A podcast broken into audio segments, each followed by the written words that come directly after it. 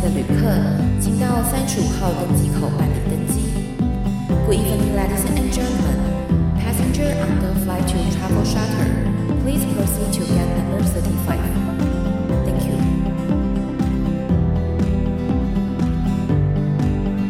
you. 各位贵宾，我们即将起飞，请确实扣好系紧您的安全带，谢谢。Ladies and gentlemen, we are ready for takeoff.Please make sure that your seatbelt is fastened. Thank you.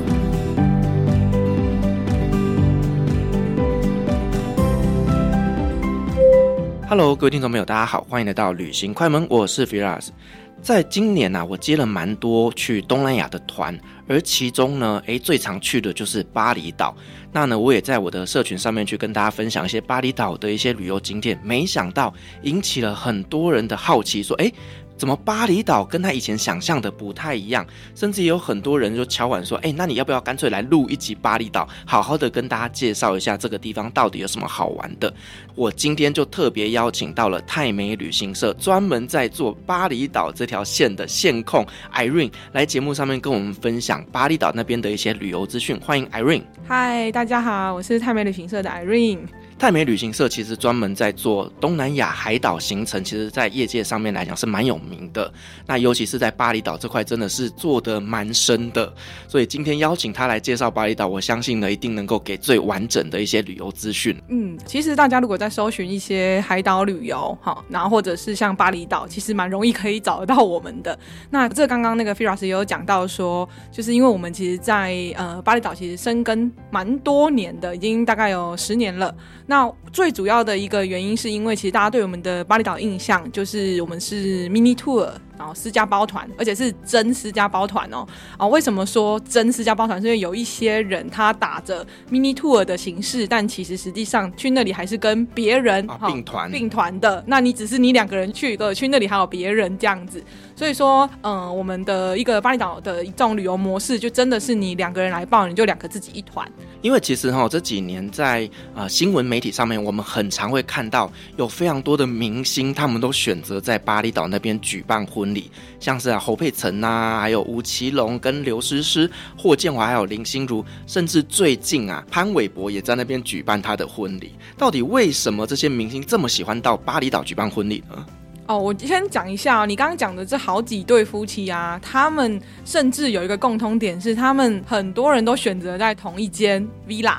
来做这个，不管是婚礼的安排还是蜜月的入住。那这间 villa 呢，我等一下来跟大家公布一下，因为那也是我们很推荐的一间饭店。好，为什么这么多的一个明星艺人都去巴厘岛度蜜月？因为第一个啦，首先如果以台湾这一块来说，我们是直接飞机有直飞的，而且一天有两个航班，时间还很漂亮，都是早去下午回，就是华航跟长荣。对，那所以这个部分大家在于就是选择上来说，会觉得直飞的航班很方便。然后巴厘岛呢，在大家的一个印象里面，它其实就是一个蜜月圣地。去巴厘岛它其实不会说只有海或是只有什么，它很多元，后面会跟大家聊到说巴厘岛到底可以怎么玩。它绝对不是只有适合情侣夫妻，它也适合亲子，也适合闺蜜三五好友去那边。只要你就是想要去一个地方放松度假，巴厘岛它有很百搭的一个选择跟做法。那这些呃明星艺人他会选择到巴厘岛，刚刚讲到说哦，以台湾来说地缘关系，那再来是其实很多国家他们也都有是直飞巴厘岛的航班，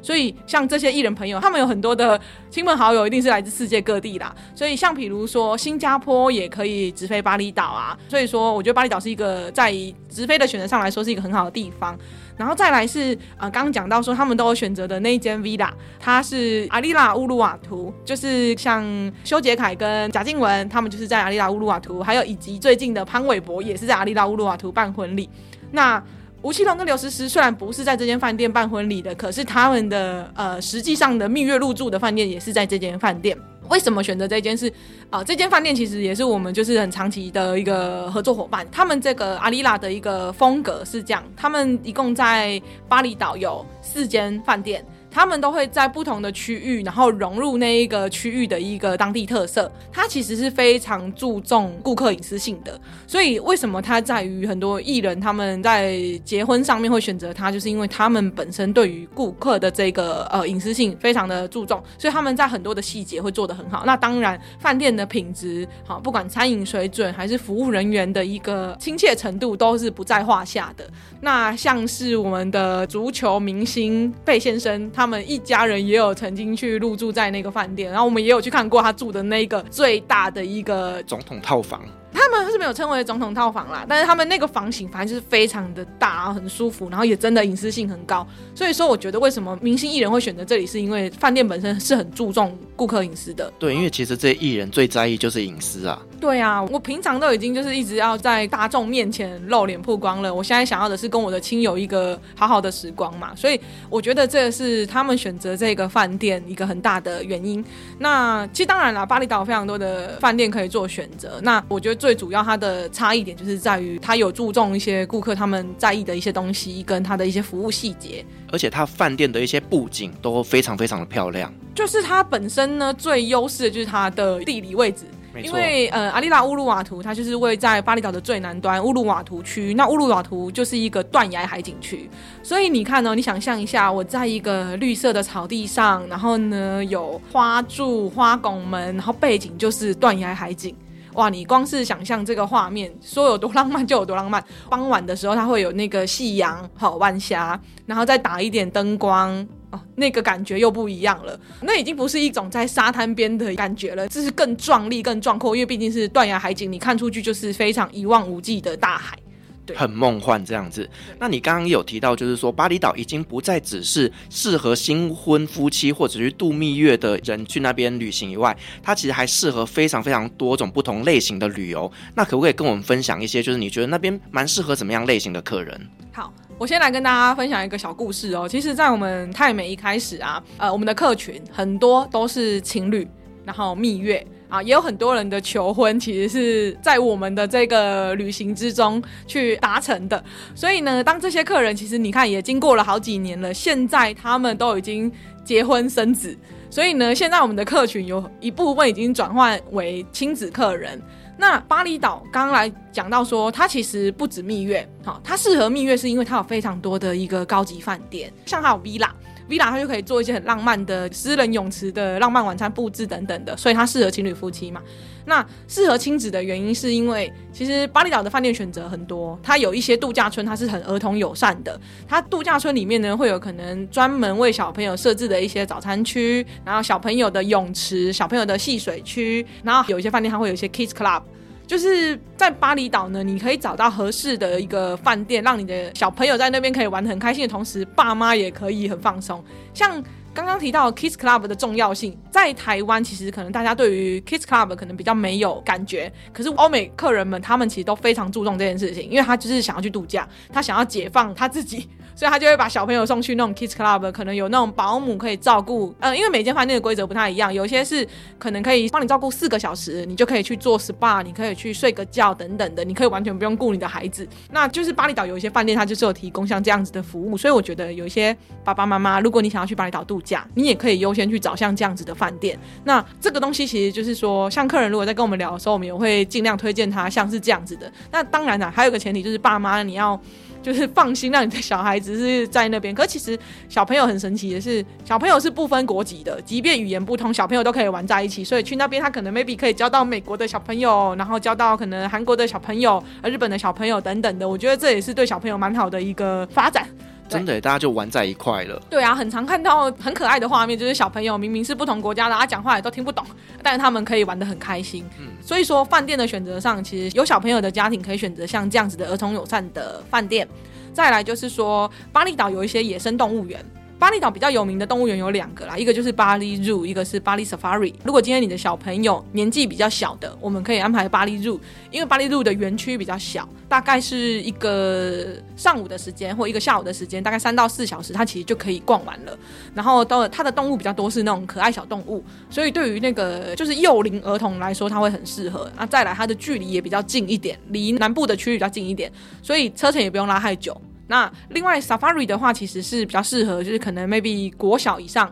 好，那大人当然也很适合，因为 Safari 它是一个野生动物园，它的园区非常大哦。那我们如果说有一些比如说呃肉食动物区啊、草食动物区，它是可以搭那个游园车去逛整个园区，因为如果光是用走的肯定是走不完的。然后这个 Safari 里面还有很多的动物表演秀，就是比如说有那种喂奶秀啊，然后或者是一些呃互动的表演秀等等的，这都是那种很可爱的一些互动的表演秀。呃，不用担心说那个那边的动物过得不好，因为其实那边的动物是很自在的，它就是在一个很半开放式的空间，跟我们的其实木栅动物园那种形式有点不一样。因为在台湾我们看到的动物园它多半都还是比较有那种玻璃遮罩、啊哦、一个区一个区这样子，对对对，但这里是比较半开放式的那种空间，所以你可以你会觉得你跟动物的距离是比较近一点的，那小朋友通常去那边也会蛮开心的。那有一些大人的他们也是很喜欢动物的，他们就是也会去那边去看动物啦。我们说到小朋友可能就像是这样子的活动，那通常还会比较受小朋友欢迎的，我们可能年纪大一点的小朋友啊，我们其实泛舟他们也会很喜欢，巴厘岛还可以玩泛舟，那个其实不管大人小孩都很喜欢。然后还有像是有些水乐园，有一些、呃、家长来会想要指定去玩水乐园，就是类似我们以前不知道大家有没有经历过那个八仙乐园、布鲁乐谷、哦、有没有？这边有没有那滑水道？对，有滑水道的那一种，对，这种也可以安排。那只是说我们通常都会、呃、跟客人聊一下说我们觉得都去巴厘岛了，我们当然是要玩一些当地比较特有的嘛，毕竟滑水道是可能一些水乐园就会有的东西，所以我们会比较推荐说可能去玩泛舟会更好玩，对，所以其实像亲子的部分我们就可以安排像这样子的行程。好，那除了亲子之外呢，我们的巴厘岛其实也很适合家族旅游。家族旅游就是那种你连爸爸妈妈、阿公阿嬷都带去了，你不管从婴儿一路到长辈，我们都可以安排。那像适合长辈的行程，长辈通常喜欢什么？喜欢看庙宇、看建筑，爱拜拜啦，爱看一些那种宗教文化的东西。对，他长辈就是你知道知识性，对，知识性，因为他们人生经历也比我们长，他们可能看的东西也多，他们喜欢这种有文化底蕴的东西，对，所以说巴厘岛的他们的庙也非常的，就是他们巴厘岛的整个雕刻建筑是很厉害的，所以你去他们的庙里可以看到一些雕刻建筑的东西啊，那个是就是长辈可能会喜欢的。然后再来是长辈通常喜欢看自然风景，那在巴厘岛的自然风景有火山、有梯田、有瀑布，这些就是也很适合带他们去看。那当然我们会跟那个客人聊一下说哎，长辈的年龄大概是多大啊？那他们的行动力怎么样，就是比如说像梯田这种就很轻松，他就是去看看风景啊，拍拍美照的。可是如果今天是要去火山好了，去比如说我们是要看火山的行程，通常我们是会去看火山日出，就比较早起，好看你住哪里。对有些长辈来说 maybe 如果他就是要早起他比较辛苦一点，没关系，长辈本来都比较早起哦。但那个早起如果你今天住的是南部区域你的话，你可能凌晨两点要出门、哦、我知道对，哎 Firas 有去过对不对？我去过。那你是不是觉得这个行程其实蛮值得的？我坦白讲超漂亮，真的是 amazing 那个景色，因为它其实并不是说是、呃、一个健行然后爬山，我记得当时是搭着吉普车上去的。然后因为呢其实在整个夜幕低垂的情况下开着那个吉普车，其实有种很刺激的感觉。然后呢你又有那种旁边那种森林在你旁边穿梭，然后你到了那个山腰的时候，其实你搭配着这个整个吉普车，然后可以拍出超美的完美照。然后那个日出再加上那个云海，整片天空是橘红色，超美。那个阿里山就真的不是同一个等级的，风格不同啦，就是因为毕竟在台湾要看到这样的风景好像是没有的嘛。对对，然后 Firas 说这个是一个其中一种看火山的方式，因为其实我们有很多种看火山的形式，那这个也是我觉得我自己很喜欢的，它是就是搭吉普车，所以你沿途你先体验一下天黑有没有，搭着吉普车摇摇晃晃一路到山顶，然后呢有点天还没亮的时候，大家在那边等待着太阳升起，然后呢在那边简单的吃个东西，然后我们会一路再开个吉普车到真正的火山山顶，也没有到山顶，就是到火山的一个区域，然后我们去可以看到的是就是脚踩着的是火山它熔岩留下的一些痕迹，然后在那边重点是可以拍出很时尚的照片，就是它是、哦、因为它是非常大的风景，你的背景就是火山这样子，就是这个行程我自己是蛮推荐的。对，我自己走过我也非常推荐，只是真的要比较早起啊。对，但值得啦，毕竟就是在台湾你体验不到嘛，有些东西是我们在台湾体验不到，去国外就我觉得就是尝试一下。对对对。那刚刚讲到其实除了吉普车之外，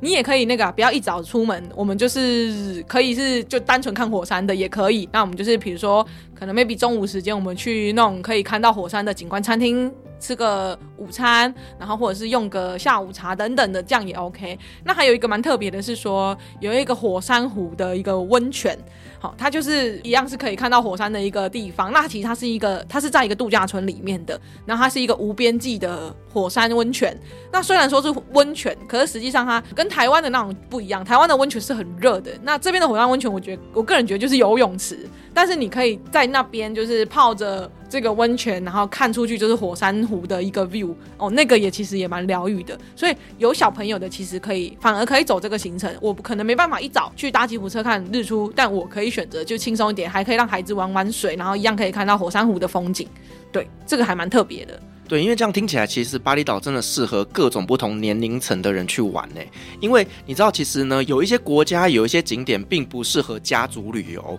可是能够做到家族旅游真的表示这个地方真的是老少咸宜啦。那这样听起来巴厘岛好像可以去个很多天，那如果按照你的规划，你会觉得说诶，去一趟巴厘岛之旅大概要安排多久的天数啊？如果以良心建议来说啊，我个人觉得巴厘岛去七到八天是很适合的，但是大家现在假期没有那么多的话，基本也一定要去五天，因为其实我们的飞机啊，这单趟时间大约是五个小时，通常我们的头尾时间大概就是吃一个晚餐一个午餐，就没有其他行程了，正常来说会是这样子。所以我会建议基本要去，就是如果你真的假期不允许，那五天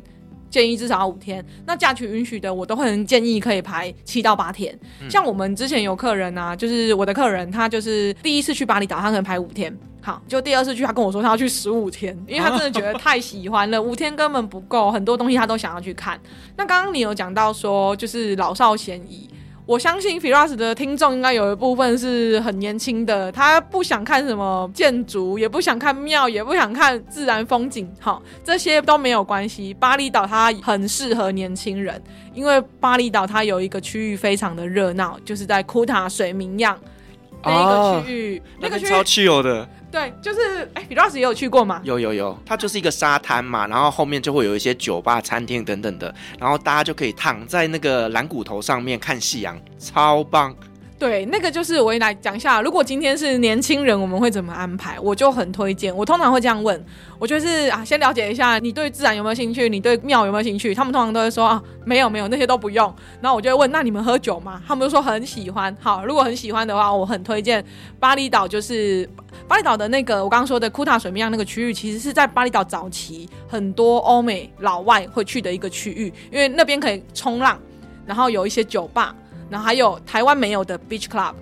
Beach Club 它是一个就是在海滩边的那种俱乐部，那通常这样子的俱乐部呢，它里面的环境大概会是可能 maybe 它有草地，然后有沙滩，然后有大型泳池，然后会放一些现场音乐，在特定的节日或者是假日的时候他们可能会聘 D J， 所以那个我会这样形容、哦、它很像是一个开放式的夜店，你可以想象吗，你穿着泳衣泡在水里，看出去就是沙滩跟海，到傍晚时分的时候会有夕阳。好，这是呃，我觉得巴厘岛它一个很棒的 beach club。然后刚刚 Firas 说的那个是在水明漾那边有一个区域，就是它是一整片的沙滩上都是蓝骨头，然后就是有阳伞跟蓝骨头在那边。那它其实就是，但是又是另外一种风格了。你就是可以在那边点个啤酒，点一点薯条，然后在那边看夕阳下山啊。然后那个沙滩上还有可以骑马的活动。如果说有人想要就是骑个马什么的，那边也 OK。对，所以其实，在巴厘岛的海边，它是可以用这种很舒服的方式去贴近这个海，然后去看风景的。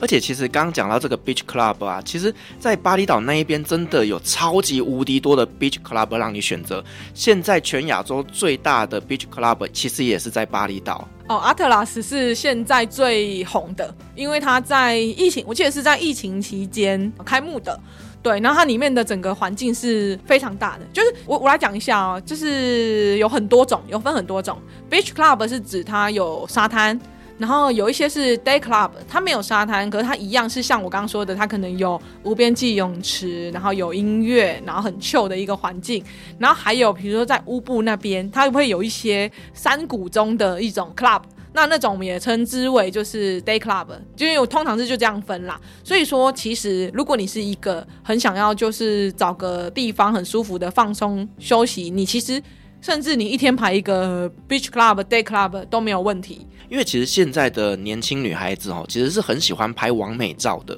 而在巴厘岛那一边呢，也有超级多地方适合拍照。我之前就去过那个荡秋千，嗯，你喜欢吗？我个人觉得真的还蛮不错的。我觉得 Firas 也蛮喜欢拍这种就是时尚照片的。我喜欢帮别人拍，我，我觉得你拍得很好看。那我觉得巴厘岛非常适合拍网美照。就是巴厘岛它本身的风景跟它的一些建筑风格，它就是可以拍出那种在台湾你看不到的那种感觉。好，那以拍网美照来说，可以推荐大家几个地方。好，第一个就是刚刚 Firas 说的那个山谷秋千，它是在乌布那边有很多。那其实这边也要跟大家讲一下，因为其实前阵子啊有新闻，就是一个比较不好的新闻，它是在讲说有人在巴厘岛玩秋千，然后呃出了点意外。那这个也要跟大家说，巴厘岛有非常多的秋千的那种园区，可是并不是每一间都是合法的。有一些呢，它甚至就是很简单的的一个设备架一架，它就只是因为有一点风景，它就在营业了，对，它就已经在收客人了。可是实际上那些东西你不知道它的一个安全性是什么。你如果真的要去体验这个东西，你要去看哦，第一它有没有帮你保保险，好，第二他在帮你执行这个活动的时候，他有没有让你有一些安全的措施。像这些呢，我们在帮客人安排的时候，我们都是安排就是间就是我们有去实际看过的一个就是秋千的一个园区。那这一间园区它虽然它的收费高一些些没错，可是它呃里面它有很多的一个秋千选择，它其实不止秋千，它还有像吊床啊、鸟巢啊，非常多的一个设施。那重点是它有替旅客保保险，他们也很重视就是安全性，所以它的每一项设施它其实都会做安全措施，这对我们来说很重要，因为它是真的可以荡出去的秋千，所以说我们觉得就是安全一定是第一优先的。对，所以大家如果就是要体验像这样子的行程的时候，一定要特别留意安全的问题。好，刚刚讲到的秋千，秋千它那边它很可爱哦，他们还提供衣服可以租，有就是那个很长很长的裙子，然后你荡秋千荡出去之后，裙子就飞起来，对，就拍起来好好看哦。而且一定要是大红啊、大黄啊那种很鲜艳的颜色。你去那里，如果你自己没有，因为其实正常人不会穿那种衣服在路上啦，但是他那边有提供像这样子的一个服装租借。如果你想要拍一些比较鲜的一种照片，你就去租那样子的衣服来拍。拍效果非常好，之前客人还叫我租我自己穿，我说塔卡派基，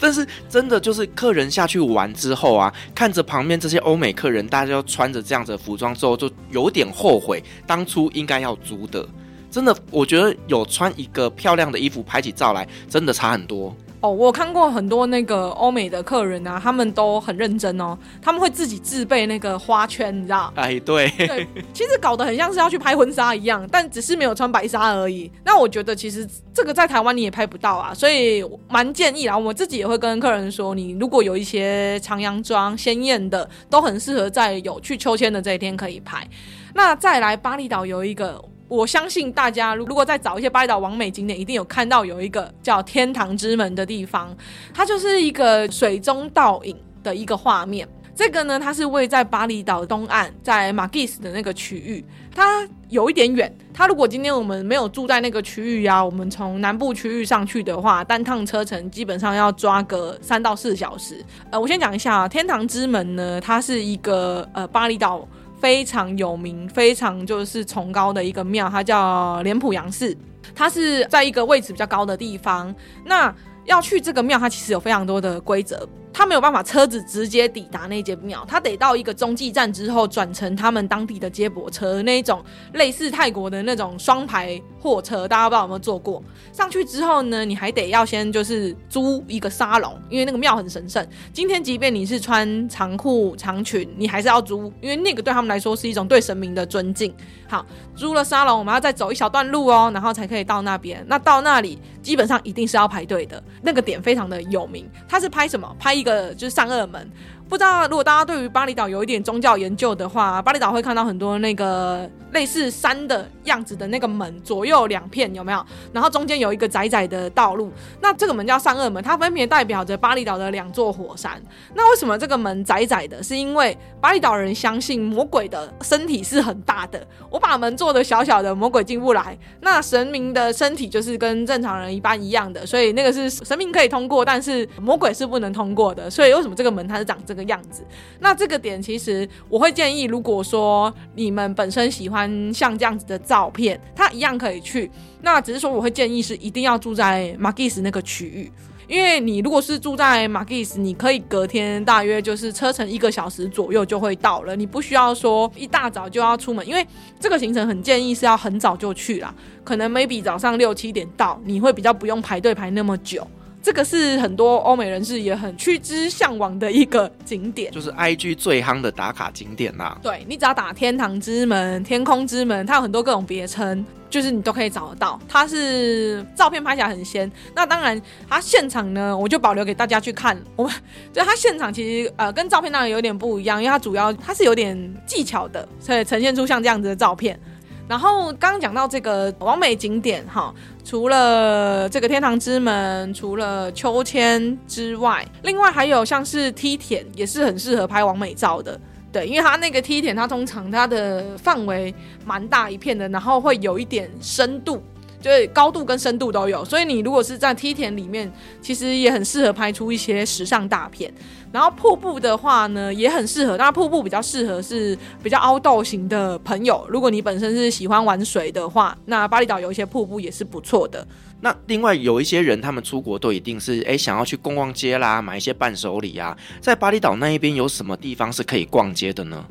巴厘岛的话，大家最想去的都会是传统市集。那传统市集最有名的是在乌布那个区域。哦，对，那个区域蛮大的。嗯，那传统市集其实主要是要体验他们一些当地人的那种市集文化嘛。那这边也跟大家分享一下，其实巴厘岛的一个市集啊，啊、呃，乌布市集，它在疫情前它都是那种在街边的一个小摊为主。那在疫情期间，它其实有做了一个重新的整治，所以其实像现在它比较多是在那种呃建筑里面。那个 Firas 应该有去过嘛？应该有看过，就一个两层楼的市集。对，那当然啦，逛起来会比较舒服一点。就是之前在街边有时候天气太热的话，其实是会比较辛苦一点点。那市集卖什么？呃，我很推荐可以买的东西就是编织包。欸、你知道那个编织包如果在台湾买啊，代购进来一颗要一千三、一千五跑不掉，可是你在那边就几百块就有了。哦，这么便宜哦！编织包差很多，因为那个编织包是真的当地他们手工去编织出来的东西，然后每一个造型都不一样，它是纯手工的。所以如果你有一些有一些女生你喜欢像这样的包包的话，我蛮推荐巴厘岛可以买这个东西。然后还有像是有一些人会有收藏那种木雕，或者是一些可能呃磁铁啊、钥匙圈这种小伴手礼的话，那在市集这边也可以买到哦。还有刚刚我们讲到的那个网美拍照的那种洋装，市集这边也很多。那这个价差就很大了哦。你如果很会杀价的人啊，其实你一件洋装可能两三百块就有了。对，所以如果你喜欢买一些洋装的话，在这边也可以找到。那除了市集之外，那个巴厘岛的一个 mall 也蛮多的，它就是在库塔那个区域啊，它有几个 mall 蛮有名的，像是呃 Discovery Mall、Beachwalk Mall， 它卖的东西呃像 Beachwalk Mall 它是巴厘岛库塔那边最新的一个 mall， 当然它在疫情前就开了啦，所以现在距离现在当然有一段时间。那那个 mall 它就是有卖一些比较呃国际知名连锁的，不是那种精品类型的，它就是你一定有听过的 maybe 像是 Roxy 或者是那个美国有一个彩妆品牌，好，那些东西你找得到。那如果你是喜欢逛比较当地特色东西的，不管是吃的用的好这种东西的话，就是可以去库塔的另外一间 mall 叫 Discovery Mall， 它更大了。那 Discovery Mall 在这个 Beachwalk Mall 开之前，它其实是那个库塔那个区域最红的一个 mall， 后来他们有重新整修，那 maybe 是因为生意有点被抢走了啦，他们整个重新整修之后环境也变得很舒服，所以其实我也很推荐你，如果你是喜欢像就是逛一些比较当地东西的话，你去 Discovery Mall 也是很 OK 的。对，所以巴厘岛你要逛街，就是通常市集是一定会去。那 mall 的话就是就是看个人了。如果你真的很喜欢逛街，或者是家人很喜欢逛街，你还是可以排。因为像刚刚我说的库塔这两个 mall 啊，它有一个特色是它都在海边的附近，它是走路就可以到海边的。所以你就算你不逛 mall， 你让你的家人去那边逛逛街，你去海边走走，其实也很舒服。对，而且呢，我的导游他都会推荐我，就是去当地一定要买他们的拖鞋。拖鞋吗？对，因为导游们他们每次都会讲一个故事，就是说你看看我们巴厘岛的人啊，我们的脚哈五根脚趾头都是开开的，那你们台湾人的脚哈五只脚趾头都是密合的，为什么呢？因为我们这边不穿鞋子，我们全部都穿拖鞋，所以我们的脚趾头都开开的。那因为我们每天穿拖鞋，所以这边拖鞋的品质非常好，所以大家要记得去逛逛拖鞋店。那还有推荐的品牌吗？就是他们当地手工编织的鞋子，我觉得都还蛮值得买的。嗯，可以哦，可以去买一下。对，那我们刚刚聊的是买的东西，那其实在巴厘岛那边也有一些蛮特色的餐点，可以跟我们介绍一下吗？巴厘岛的一个特色料理啊，哦，就像是张鸭餐，还有像酥骨鸡、猪肋排，我觉得这些都是巴厘岛蛮必吃的。那有些人听到那个张鸭餐啊，都以为是什么怪奇料理，以为是脏的鸭子，对，但实际上它其实就是把那个小鸭子炸得酥酥脆脆的，然后吃起来其实蛮香的。它不是可怕的料理，它就是很正常的一个鸭肉料理，然后只是用炸的方式去呈现。然后酥骨鸡的话，它其实就是把那个一样小鸡，然后一样炸的酥酥脆脆的，这个东西吃起来的口感我觉得跟张鸭有点类似，可是就是还是有点些微不同，所以这个也可以体验看看。那猪肋排是我个人很喜欢的，呃、在巴厘岛有一间猪肋排很有名，它叫 Nuis Warong，他是在一个街边的地方，然后老板是外国人，忘记哪一国人了啊，反正他就是把这个他的猪肋排的这个手艺呢，就在巴厘岛这边来发展，结果一卖就是生意超好。然后后来其实在巴厘岛也开了很多间分店，那可是因为他就是在就是那种街边店啦，所以他的环境就是普普通通，不是什么过多装潢的店，但他的猪肋排真的烤得非常好吃，所以这个我也很推荐去巴厘岛可以尝试看看。我来分享巴厘岛还有一个很特别的东西，但是我们没有带客人去吃过哦。什么？嗯，因为它可能 maybe 有点不符合台湾人的卫生习惯，而且我那个时候就在想哦，如果今天是在 COVID 期间啊，哦，这个肯定整桌全部都传染。因为它是这样子，它那个料理啊，它是呃，你们如果在巴厘岛，你有经过一些路边的时候，你会看到有一些店家，它会有在那个橱窗上面有非常多不同的菜，就一道一道的菜。这个巴东料理最特别的就是它的上菜方式，客人入座后不用点餐，服务员会把十几个小碟放在手上，都摆在你的桌上，你就挑你自己想吃的。好，吃完之后，服务人员会结算你吃了哪些东西，等于是把整个自助餐放在你面前啊，啊你就挑你要的，哦，可能他放上来的一盘卤蛋有十颗，你这一桌抓了三颗，那剩下的那几颗就可能继续下一桌。而且搞不好他要抓四颗，就不小心一颗手滑了又滚回去。然后因为当地人他们是用右手进食，说用右手吃食物更好吃，所以你在吃这个巴东料理的时候你不能使用左手，因为在伊斯兰教的这个里面呢，左手是擦屁股的，对，没错，所以你吃东西要用右手，然后旁边是会摆一碗的水让你们去洗手的，所以那个水不要拿来喝。欸，我第一次看到的时候我真的是以为拿来喝，是导游告诉我们那是拿来洗手的。嗯，哦，这个是当地的一些饮食文化。另外就是因为巴厘岛它的菜是属于印尼菜系，其实我有一点点吃不太习惯，因为它的味道比较咸。他们比较多是会用炸的方式去料理，然后还有他们会用比较重的一个香料，对，所以说有时候啦，有时候真的是会比较重口味一点，然后他们也蛮喜欢辣，所以有些菜呢它本身的调味就会有一点辣。那我们刚讲完吃的部分啊，再来就是呢，到底去巴厘岛有什么好买或者是推荐买的伴手礼呢？我个人很推荐的东西是鱿鱼片跟花生饼哦，这两个都好好吃哦。而且那个鱿鱼片啊，哦，你在外面还买不到哦，因为那个其实是他们自己有一些人自己做的，也是手工烤的。那个如果要买的话呢，可以问导游。你知道吗？我上一次带巴厘岛团哦，然后第一天，好，然后我们就坐在车上，然后我就问一些客人说：“哎，大家来之前啊，有没有在网络上看一些巴厘岛的一些资讯啊？在这边有什么好买的呢？”然后我就开始聊聊聊聊聊，聊完之后就有一个客人，他就用手机递过来给我看一张照片，然后就是鱿鱼片。我想说怎么大家这么的了解来这边要买鱿鱼片啊，是真的这么红吗？哦，因为很多人来啊，买回去的伴手礼就是那个，然后就一传十十传百，其实很多人都是买完后还心心念念这个鱿鱼片是真的很好吃，对，这个推荐要买。如果你本身又有喜欢就是喝点小酒的话，鱿鱼片很适合。然后那个花生饼是叫花生酥啦，它就是小小一颗的，然后其实也蛮方便，你知道下午你知道嘴馋就吃个一两颗，那个也好吃哦。还有土豆，土豆是好吃到我舅妈她才刚去完巴厘岛回来，我帮她安排的，她还特别交代我说我再来要去巴厘岛的话要再帮她买土豆回来，就是那种一包的，在巴厘岛有很多这种东西，所以这个如果就是有喜欢吃土豆的人去巴厘岛也可以买一下。另外我自己买过我觉得真的是惊为天人，就是他们的虾饼，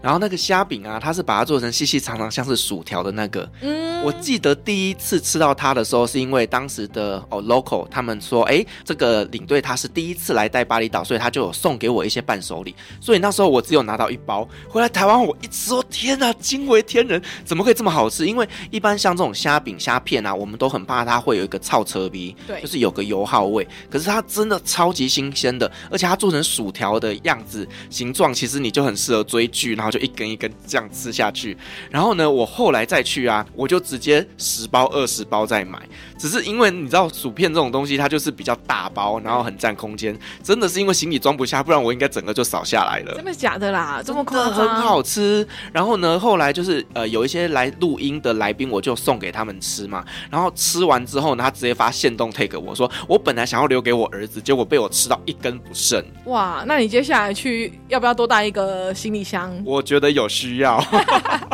那个是我自己觉得说哎、欸，去那边真的蛮值得购买的。对，然后另外就是呢呃，像牙膏，黑人牙膏比台湾便宜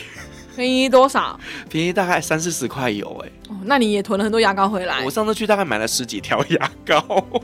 对，然后还有一些像是 Oreo 啊，那边的 Oreo 也很便宜，然后泡面也好便宜哦、嗯、像是那个韩国的泡面在台湾可能一包四五十块，在那边可能二三十块哦，那也很可以买一些回来。对，就是我觉得以物价来讲在巴厘岛那一边普遍来讲是比台湾便宜一些的，所以真的很好买哦。我自己有一个习惯啊，不管去哪个国家我蛮喜欢逛他们的超市便利商店，因为我觉得这个是可以看到那个物价最直接的地方，然后一瓶水他们卖多少钱，然后一样的饼干在台湾多少钱，在这里多少钱，我自己是蛮喜欢这样去看的。对，我后来带的巴厘岛团我都会请导游让我们在回饭店之前先去呃 supermarket 去逛逛街买买东西，因为你可能回到饭店之后你要进出可能就不是那么方便了、嗯、所以呢让客人去买买一些晚上想吃的宵夜饼干零食啊，然后他们可能就回饭店里面打打扑克牌啊干嘛的，大家就会玩得很开心。对，所以我觉得这个超市真的是还蛮好逛的。嗯，好，那我们讲这些就是推荐买的东西以外，其实很多人他们去巴厘岛旅行的时候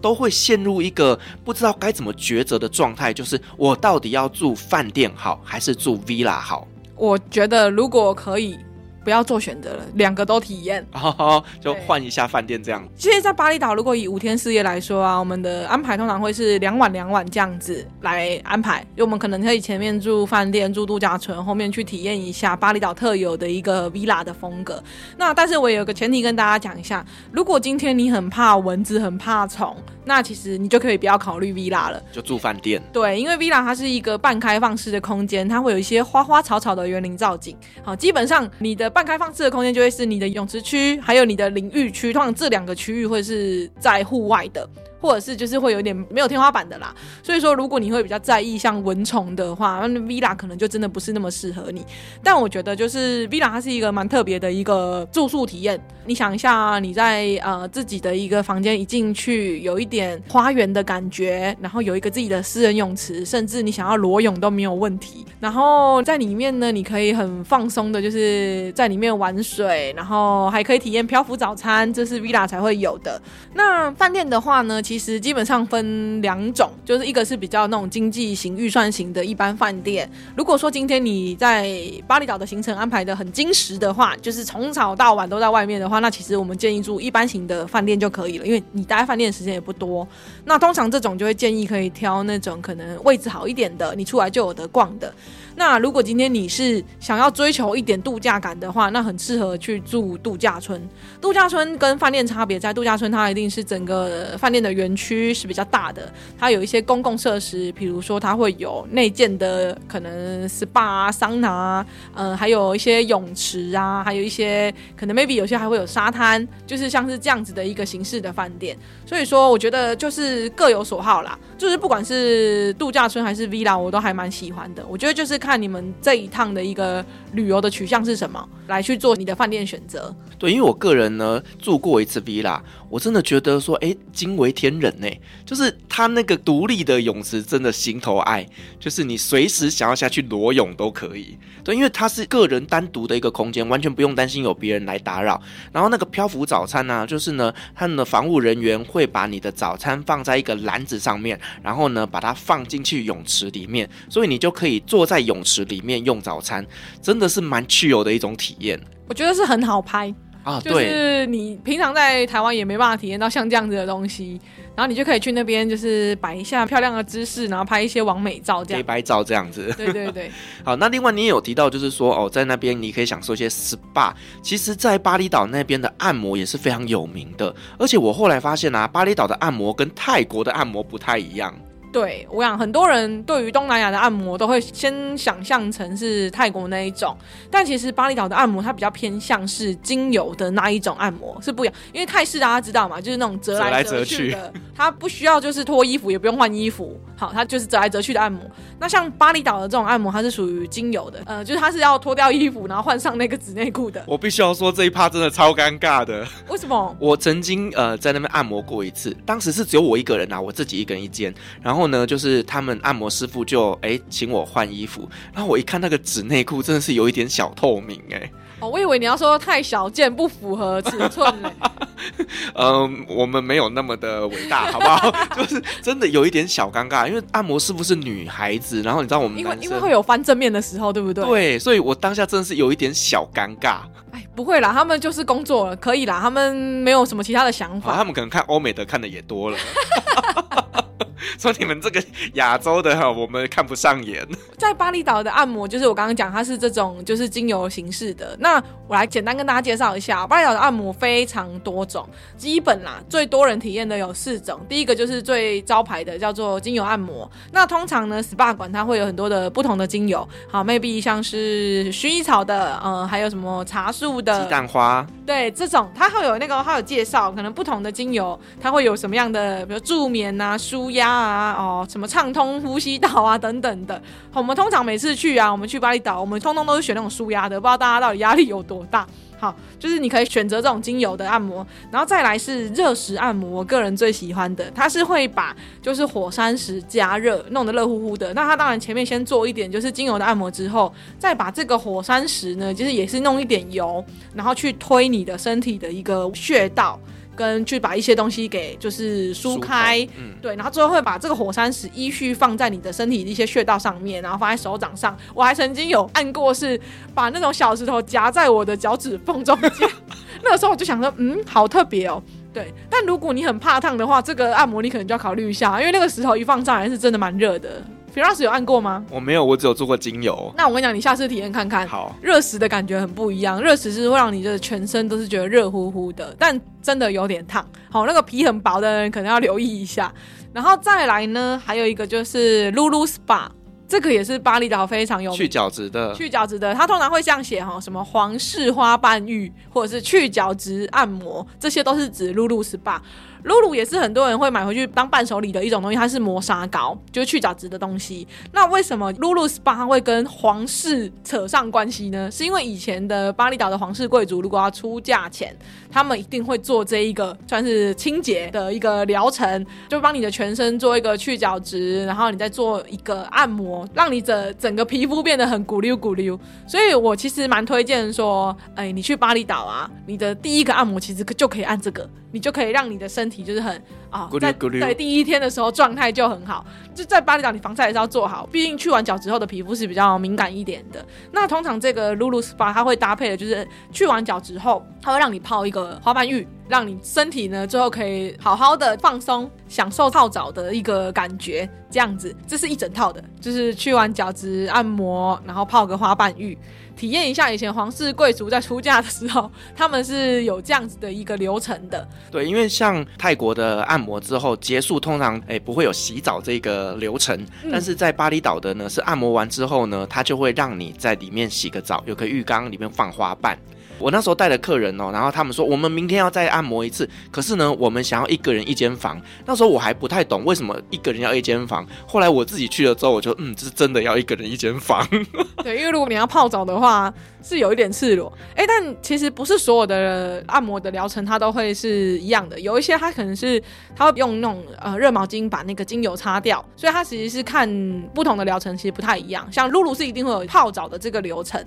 那刚刚讲到第三个嘛，巴厘岛还有一个很经典的叫两人四手，同时两个按摩师帮你按。对，也有人说叫四手连弹，就同时有人两个人在帮你服务、嗯、那有些人喜欢有些人不喜欢，如果啦没有体验过的人可以去尝试看看。在巴厘岛的按摩就是很多元，所以我觉得大家去那边首先不要被泰国的按摩价格框架住了，因为很多人对于东南亚的按摩都认知定义在三百多，最多了不起五百，很好了吧？但实际上在巴厘岛，因为我们的按摩形式完全不同，它是精油类那种类型的按摩。你你想象哦，你在台湾，如果你是按类似的，我们在台湾好像称之为油压，就是这一种形式按摩，其实一个人基本上都是在台湾啦两三千跑不掉。所以说相对的你在巴厘岛按这样子按摩是很便宜的，我记得好像大概就是五六十块美金这样子，差不多。对，差不多。所以其实就是如果说你去巴厘岛那边想要体验一下当地的这种传统按摩，其实是可以请你的导游帮你做推荐，因为他们都比较知道就是这样子的店家，例如说你想要什么样的疗程，什么样的一个按摩方式，他们都会推荐适合的按摩店，就看个人需求这样子。对，所以其实像我自己呢有带过几次巴厘岛的团之后，我真的觉得说哎，其实去巴厘岛自助旅行跟找旅行社帮你规划是完全不一样的一种旅游体验呢。那可不可以跟我们分享一下，就是你觉得什么样的人适合去自助旅行，以及什么样的人适合呢找旅行社做规划？我觉得自助旅行它要相对应花的时间比较多啦，因为你要做很多的交通的一个功课嘛。然后其实我觉得不管是自助行还是跟团都很好，就是看个人的取向。我想反问大家一个问题哦，如果今天大家是要去放松度假的话，你去到一个地方你还会想要就是、呃、不管你从 A 点移动到 B 点移动到 C 点的时候，你都要拎着你的行李来做移动吗？这个就是我个人觉得自助行跟找旅行社安排一个很大的差别，因为光是在交通这件事情上面，它其实就帮你就是解决掉很多的麻烦。我个人有一个很深的一个体验，就是我一个月前吧，我才刚从泰国回来，然后我就是有些时候我有安排就是包车的方式，然后有些时候我就是自己叫车啊、呃，我就光是想到说我今天这个行李到底该放在哪里，我就觉得很头痛，因为我们有时候会换饭店。然后我如果行李寄放在原本的饭店好了，我今天行程怎么走，我最终还是得回到饭店拿这个东西，我会觉得我会被牵制住。那如果今天我是包车的话，我行李就丢在车上，然后我就可以到处移动，去哪里都好。所以我觉得光是在解决交通这件事情上面来说，我自己就会比较倾向是可以找旅行社来安排的。那巴厘岛的包车其实是很盛行的，因为很多人其实到巴厘岛，它其实点到点之间的交通都是比较远的，它也不是说像泰国，其实讲真的，泰国你还要叫 Grab 叫叫车，对，都算方便啦。可是在巴厘岛这件事情其实没有那么方便，因为巴厘岛有一些区域，比如说努沙杜啊那个五星的度假区，或者是乌鲁瓦图断崖区这种比较远的好了，它有一些区域是叫不到车子的，所以在巴厘岛很多人都会选择包车。那包车当然大家现在也知道，你要找包车其实也不难，可是你能不能找到可以信赖的司机，以及他的车子品质好不好，我觉得这个会是一个差异点。对，那像我们泰美呢、呃、跟大家分享一下，其实我们是在巴厘岛是有自己公司的，我们的司机导游车子都是我们自己公司的，所以说在整个不管是司机导游跟用车的品质上真的是不用担心。 Firas 应该做过很多次吧？对，就是我之前有带过一团，它是有一天的自由活动日，那那个时候其实我们就一直在跟客人沟通一件事情，就是说你可以自己去外面叫车，可是因为这个司机我们也不认识，所以你真的在外面走行程的过程当中出了什么状况，我们真的没有办法第一时间去协助你处理，但如果说你透过我们这边帮你做安排，帮你叫我们的公司车，至少司机我们也都认识，那真的有什么紧急状况我们才能够去救你啊。所以呢呃，我觉得交通这件事情真的是去旅行哦，第一个最头痛的事情。那你如果当地有这样子的一个服务，其实你说它会贵吗？其实它也贵不到哪里去，其实都是差不多，只是说多了一层保障这样子。对，我真的觉得在泰国那一次真的太深刻的体验了。然后刚刚讲到那个车子的品质啊，哎，你们可以想象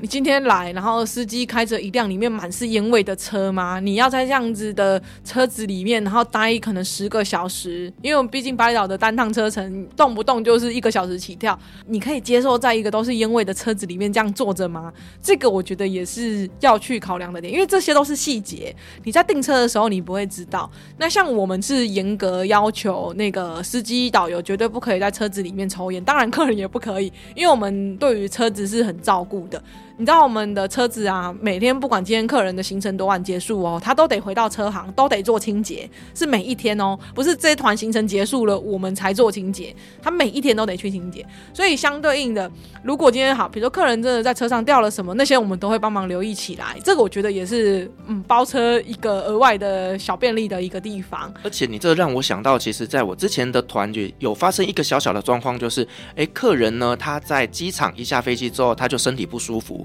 他就紧急需要去医院稍微看一下，那在机场那边大概等了五分钟，马上公司就调了一台车来接送他去医院。所以我就觉得说哎，真的当地有自己的车子真的是比较容易做调度的。我觉得你讲到一个蛮重要的，我觉得为什么要找旅行社，你在国外遇到一些突发状况的时候，旅行社可以协助你做一些处理。我分享一下，像我们最近有一组客人在菲律宾薄荷岛、哦、他们因为台风的关系船没有办法开，所以他没有办法从薄荷岛回到宿务，但他隔天就得搭飞机回去了。如果今天你想象一下，你是自由行，你要开始联络谁？你要联络你的下一间饭店，你要联络就是航空公司，因为你得改机票，你得自己去打国际越洋电话来做这些处理，而且还不知道打不打得进去哦。通常、嗯、航空公司都要打超久的，我们都是在他时间一到然后赶快打，或者是我们透过一些就是方式去联系到他们。其实我觉得找旅行社有一个很大的价值是，当你发生一些突发状况的时候，有人可以帮你做一些协助跟处理。那像我们就会协助客人说哎，后续好他因为现在飞不回去了，所以我们后续帮他协助再找住宿，然后以及后面的一些可能改机票啊，还有跟后续的饭店沟通等等的，这些就会由我们来帮他做处理、呃、像刚 Firas 讲的，像客人在遇到不舒服的状况下，我们可以很快的去帮客人做一个车子的调度，然后来带客人去看医生等等的。但也是要看这个旅行社本身它有没有像这样子相对应的一个资源啦，可以做到像这样比较快速的协助。那我这边也想跟大家分享一个东西啊，像客人都会报名前有些会先问说，如果比如遇到台风我飞不出去，或者是我在当地因为什么关系、呃、我的行程受影响了等等的，那旅行社会怎么办？好，我我这边也想跟大家聊一下，其实找旅行社它是可以协助你，当你在遇到一些紧急状况的时候，我们会帮你做一些赶快的一个处理，帮你尽量把损失降到最低。但旅行社它不等于保险公司哦，因为我觉得很多人会把找旅行社跟好像是找一个旅游担保做结合了。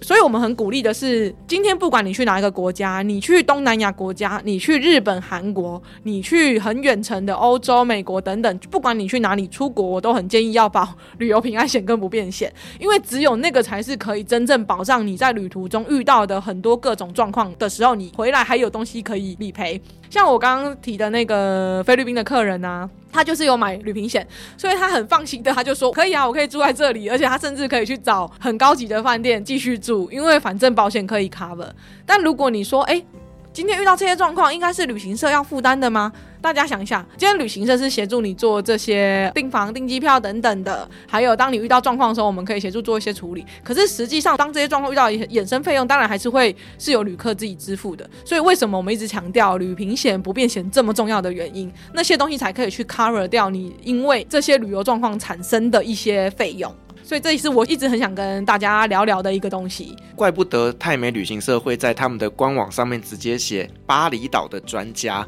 是真的蛮专业的。因为我讲一下哈，为什么我们会对巴厘岛这么熟悉，是因为我们一年至少去个三到四次。那因为我们公司是蛮注重就是实地考察的，所以我们会不定期的啦看一些计划，我们会安排公司的同仁，可能是一些产品设计的主要的主管啊，或者是我们的一些业务销售的同仁，就我们的专员，我们就是会让他们去到巴厘岛实际的去看看。那我们通常会看什么？看一些有没有新的餐厅、啊、有没有新的景点，以及我们一直有在配合的饭店、餐厅、行程，这些东西它的品质有没有持续的维护好。所以说我们会透过像这样子的方式去、呃、确保自己的内容都是好的。对，因为客人毕竟是也是觉得我们比起他们更了解那个地方，所以才会来找我们嘛。那我们当然也希望说就是让客人可以有一个很好的旅游体验，所以像是我们有安排的餐厅都是我们有去吃过的。